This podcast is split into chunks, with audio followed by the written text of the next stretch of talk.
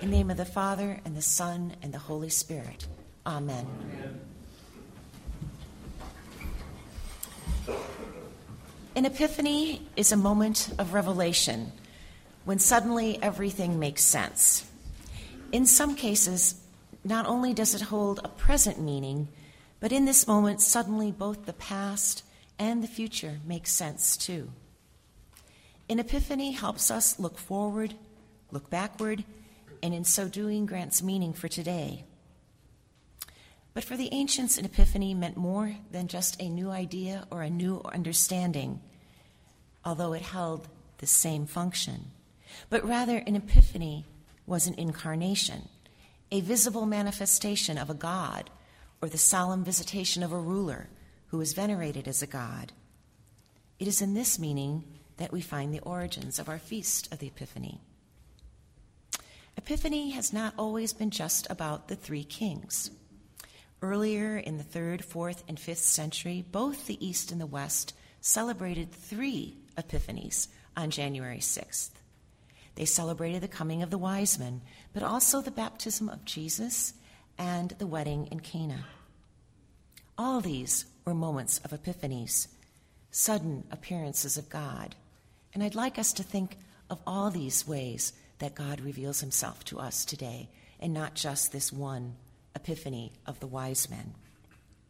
One writer recalling that the church's original celebration of Epiphany centered around these three events rather than one, noted that each event manifested God in a way that mightily disrupted the status quo, the version of reality that had become comfortable, the state of things, the turn of events the expected turn of events. Israel's new king is born in the lowliest of places, a manger, and yet later, important men from the east, call them wise men or kings, come to worship him. Perhaps they too expected the star to be set over a palace rather than over a hidden dwelling in the little town of Bethlehem. No earthly king received them gladly. Rather, they became embroiled in the intrigue and murderous jealousy of Herod's court. And so, too, those who came to be baptized by John, who thought perhaps that he, John the Baptist, was the Messiah, were told that the very prophet, by that very prophet, that a greater prophet than he was present, one who baptized not only with water, but with the Holy Spirit. How odd that must have sounded to a people who believed in only one God. And finally, the guests at the wedding in Cana did not expect their host to save the best wine until last. They thought they were simply attending an ordinary wedding on an ordinary day, enjoying friends and family. And then the most extraordinary thing happened. And they must have wondered for days and maybe years afterwards who was that that changed that water into wine. The unity of these three events was understood by the ancient church in a way that might seem very odd to our modern perspective, because that image of the wedding and the bridegroom is central. Listen to an ancient antiphon sung at Epiphany by the early church in the third and fourth centuries. Today, the bridegroom claims his bride, the church, since Christ has washed her sins away in Jordan's water, the Magi hasten with their gifts to the royal wedding, and the wedding guests rejoice, for Christ has changed the water into wine. Alleluia. This day, then, also celebrated the church. The birth of the king was the coming of the bridegroom to his bride. Christ came to claim a people. No hint here of our modern individual epiphanies, our solo revelations. Rather, this is an epiphany that is a corporate one for all people. Clearly, the Zion of Isaiah, the place of the eternal worship of the King of Israel, is now understood to be the church. Well, today we will celebrate, and we do celebrate just the visitation of the Magi. And next week, we will celebrate the baptism of Jesus. I'm Not sure what happened to that feast of the Cana. I mean, I think that would be one that I personally would really enjoy. I mean, can't you see coming up to the, you know, and, and all of a sudden, rather than your ordinary red table wine, there's like Opus One. you know, I think that that would be a feast day that we might even get more than Christmas. But all joking aside, I would like to think of the day of today of the ways in which the coming of the Magi was an epiphany and how that ties in so beautifully to our other two texts and to that ancient antiphon which I just recited. Each of our texts today speak of events which suddenly reinterpret the past and cast new light on the future. Let us begin with Isaiah. In the sixth century before Christ, for the nation of Israel, there had never been a darker time. They had lost their country, their home. They had lost their temple. The everlasting kingdom of David had seemingly come to an end.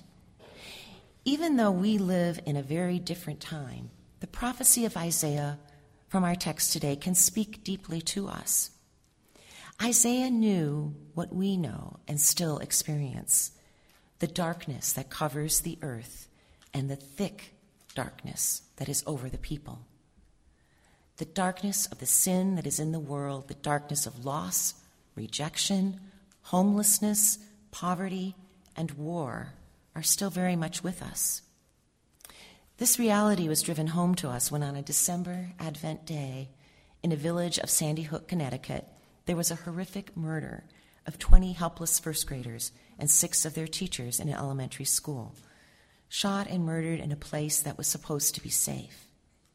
Yes, the darkness can become very thick. If there is ever a time when the cry of Advent became more real to me, it was at that moment. Yes, Lord Jesus, come, come, come quickly, Lord.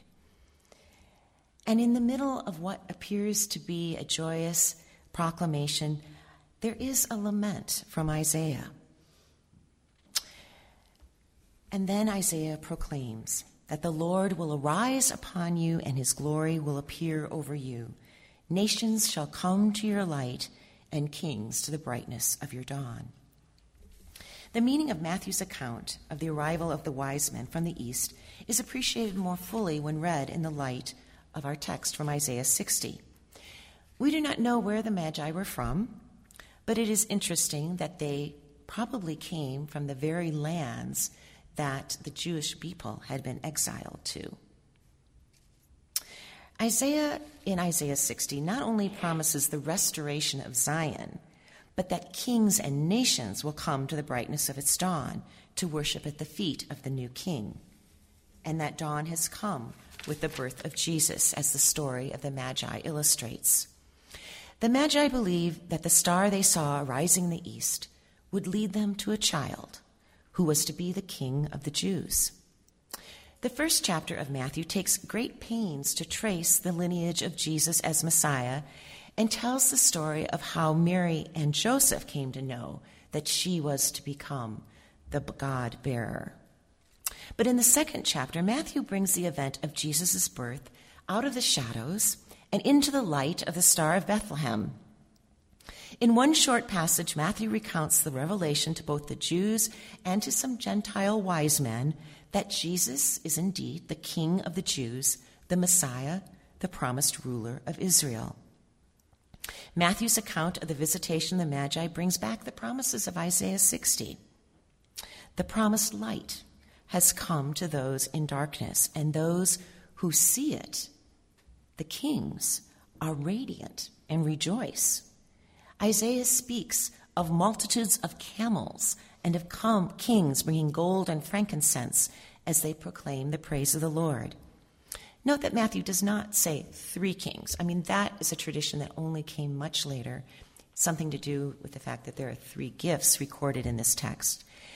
But probably it was more likely a whole caravan that arrived from the east, which included maybe many magi and their servants and supplies and the like, and yes, many camels. But was this appearance of the kings to venerate a baby in a manger an unexpected epiphany? Perhaps for those present that day, but not for Mary. Mary already knew. In what has now become the song of the church, the Magnificat, Mary prophesied that through this baby she bore, the promises made to Abraham and his children were fulfilled, and that through this child the mighty were to be cast down and the lowly lifted up.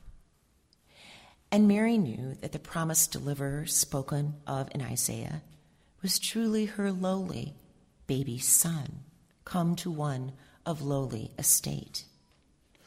The prophecies that all nations would come to worship through Israel the true God had come to pass. Mary's journey was not an unexpected journey, although we might recall that subtitle to The Hobbit, the new film. That, I don't think that describes the journey of Mary and Joseph. It is evident that Mary and Joseph were steeped in the writings of the prophets. Mary and Joseph were prepared for unexpected events but they expected their lives and the religion of their people to be changed forever by the birth of their new son. I believe that as Mary, we are to also treasure the events that are recorded in Scripture surrounding the birth and the worship of the baby Jesus, and to carry from them the challenge that we are to be an expectant people. Expectant each day that Jesus will reveal himself to us in many epiphanies. Just as the prophet Isaiah challenges the people of Israel to step out of darkness into the light of day, each day we too must turn our back on darkness and seek light and seek love and seek Jesus. In our gospel story, the Gentile kings have come afar to worship the King of the Jews. But in our epistle reading, we find God's true movement. It is God in Christ who has sought out the Gentiles, who seeks all people and all nations to come to his light. The opposite of revelation is hiddenness and mystery. And today's epistle reading offers a meaning of mystery and hiddenness in the New Testament. And hear me on this mystery in the New Testament has nothing to do with the quote unquote mysteriousness of God. But rather, mystery in the New Testament is, in fact, the revelation of God in Jesus Christ. Mystery is revelation, not hiddenness.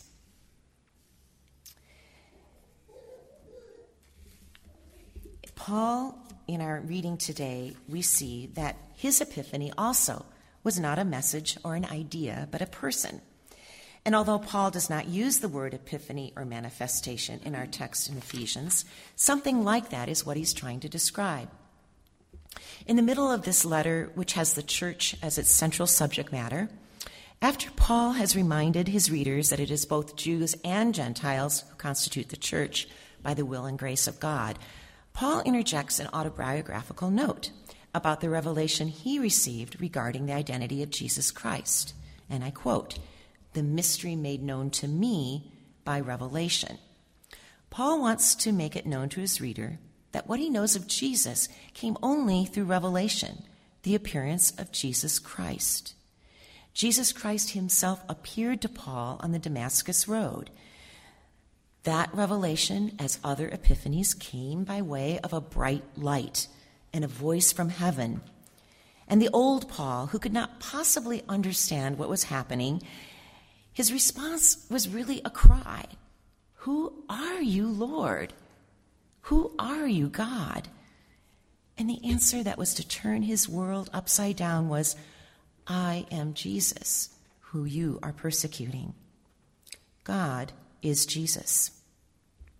At that moment, Paul realized that indeed something new was happening in Jesus Christ, and that God's eternal purposes the promises given to Sarai and Abram, the promises contained in the prophets' writings that Paul most likely knew from memory, were now to be understood in an unimagined way. through God's emptying of himself to become a human being. Mystery here in the New Testament does not refer to a mysterious God who cannot be known, but to the mystery of God's plan for salvation being revealed in the incarnation of God, Jesus Christ. Paul speaks of that very day when he received that light, and I quote from the passage when he received insight into the mystery of Christ, which has not been made known to the sons of men in other generations as it has been na- now been revealed to his holy apostles and prophets by the Spirit. This mystery is that the Gentiles are now fellow heirs, members of the same body, and partakers of the promise in Christ Jesus through the gospel. See how wonderfully how these three readings work together with the promised light and the king's the Gentile king coming to worship the Lord, and then Paul's proclamation of a gospel that is also for the Gentiles. And although Paul considered himself to be the least of all the apostles because he persecuted the church, he is now, in fact, the bearer of these unsearchable mysteries revealed in Jesus Christ to the Gentiles. The message that God is drawing together a new people from all peoples, which is the church. Perhaps we can now understand the earlier emphasis upon the church on the Feast of Epiphany, because it is the church of Jesus Christ, Christ which is given the ministry of reconciliation to proclaim the mysteries of Jesus Christ in the world. The rest of Paul's letter is basically an instruction in how the church does this. How the calling given to the church can only be fulfilled by a people who are now joined together under their head. A people who now have, and again from Paul, have boldness to access the Father through faith in Jesus Christ. I'm reminded of that message that often pops up on our computers access denied. Access here is not being given the correct password or permission to receive special material special revelations because we are special and important. Access here means being escorted into the presence of God through grace and grace alone, through Jesus Christ, because the gift and the giver are one. Paul understood that mystery revealed in Jesus Christ changed how one looked back and how one looked forward. What had been revealed to other generations now read differently the prophets were now read under the light of Christ. The church read the prophecies of Isaiah and understood that the light had truly come. On this Epiphany Sunday, we too look backwards with Isaiah and we look forwards with Isaiah and we look to today. We know that our King has come and broken the bonds of death and sin, broken the bonds of that thick darkness. But we also look forward to a time when there will be no more darkness, when this promise will reach its true fulfillment at Christ's second coming, when the Lord Jesus Christ will claim his kingship over a new creation. Then the bonds of sin will be broken forevermore. And yet, in this in between time, how do we truly see the revelations, the epiphanies, that God uses this to help us on our way? We could despair as we confront the evil of our world. Indeed, we are sojourners as the people of Israel were sojourners in a land that was not their own. We know the loneliness and the rejection of that sojourn. And yet, we also know that we have already been brought home. We have already been plucked from our exile. Today, the bridegroom claims his bride, the church, the ancient verse sings. Our home is the church, the place where God manifests himself to us each Sunday in the breaking of the bread and the drinking of the wine. We know this is our home because God has given us the eyes of faith to see him there on the altar and given us hearts to receive him for we are to be an expectant people. But an expectant people is also an attentive people. And at the end of this sermon, let me bring up this theme of attentiveness because I think it's such an important theme when we're thinking about Epiphany. Because if we aren't paying attention, we miss the Epiphany. Lift up your eyes and look around, Isaiah challenges us. We need to look for the light shining through this darkness. We can begin by being even attentive to what is happening today in our midst, attentive to the drama of the Eucharist unfolding. We come with our laments. We recite a law that we cannot possibly obey in ourselves and at all times and in all places. We cry out for forgiveness we cry out to God that He will truly find a place for us in His coming kingdom. But we also rejoice and give thanks that we do indeed in Jesus Christ have a place in His coming kingdom. In our Eucharistic meal, we anticipate that heavenly feast Isaiah foretells in the city of Zion. In the great thanksgiving of the Eucharist, we cry out, Hosanna, with a choir of angels unseen we are told that we are joining together with all saints in all times. An expectant people must learn to use their holy imagination as we lift up our praises to our King. We know that our King has come and that we receive spiritual nourishment in the fellowship of the bread and wine. An attentive people is also prepared to receive God Monday through Saturday. If we are not expectant and attentive, we might not notice the many ways that God is present through the laughter of a child, the understanding of a friend, even the beautiful winter sunset. Even in the deepest grieving in Sandy Hook after the math of the killing, one witnessed the presence of God. In the many ways a grieving community came together and the many acts of kindness that were extended where does such love and comfort come from in this dark world? From the graces of God, and only from the graces of God, if we are paying attention. A friend of mine likes to remind me that the best things happen in life if we show up. Do we show up for God? Do we hear Him each day through His Word, receive Him in the silent moments of prayer? An attentive people is a faithful people, and it is a faithful people who will be surprised by God. Being an attentive people also means placing ourselves intentionally in places that will help us take our blinders off. Who are our Gentiles? Who are those that we consider so different from us that uncomfortableness might set in? Perhaps placing ourselves in places where our blinders will come up means something like joining with those in our church who tutor on Tuesday nights or who visit the elderly. Or perhaps it means befriending someone at work who is friendless and alone.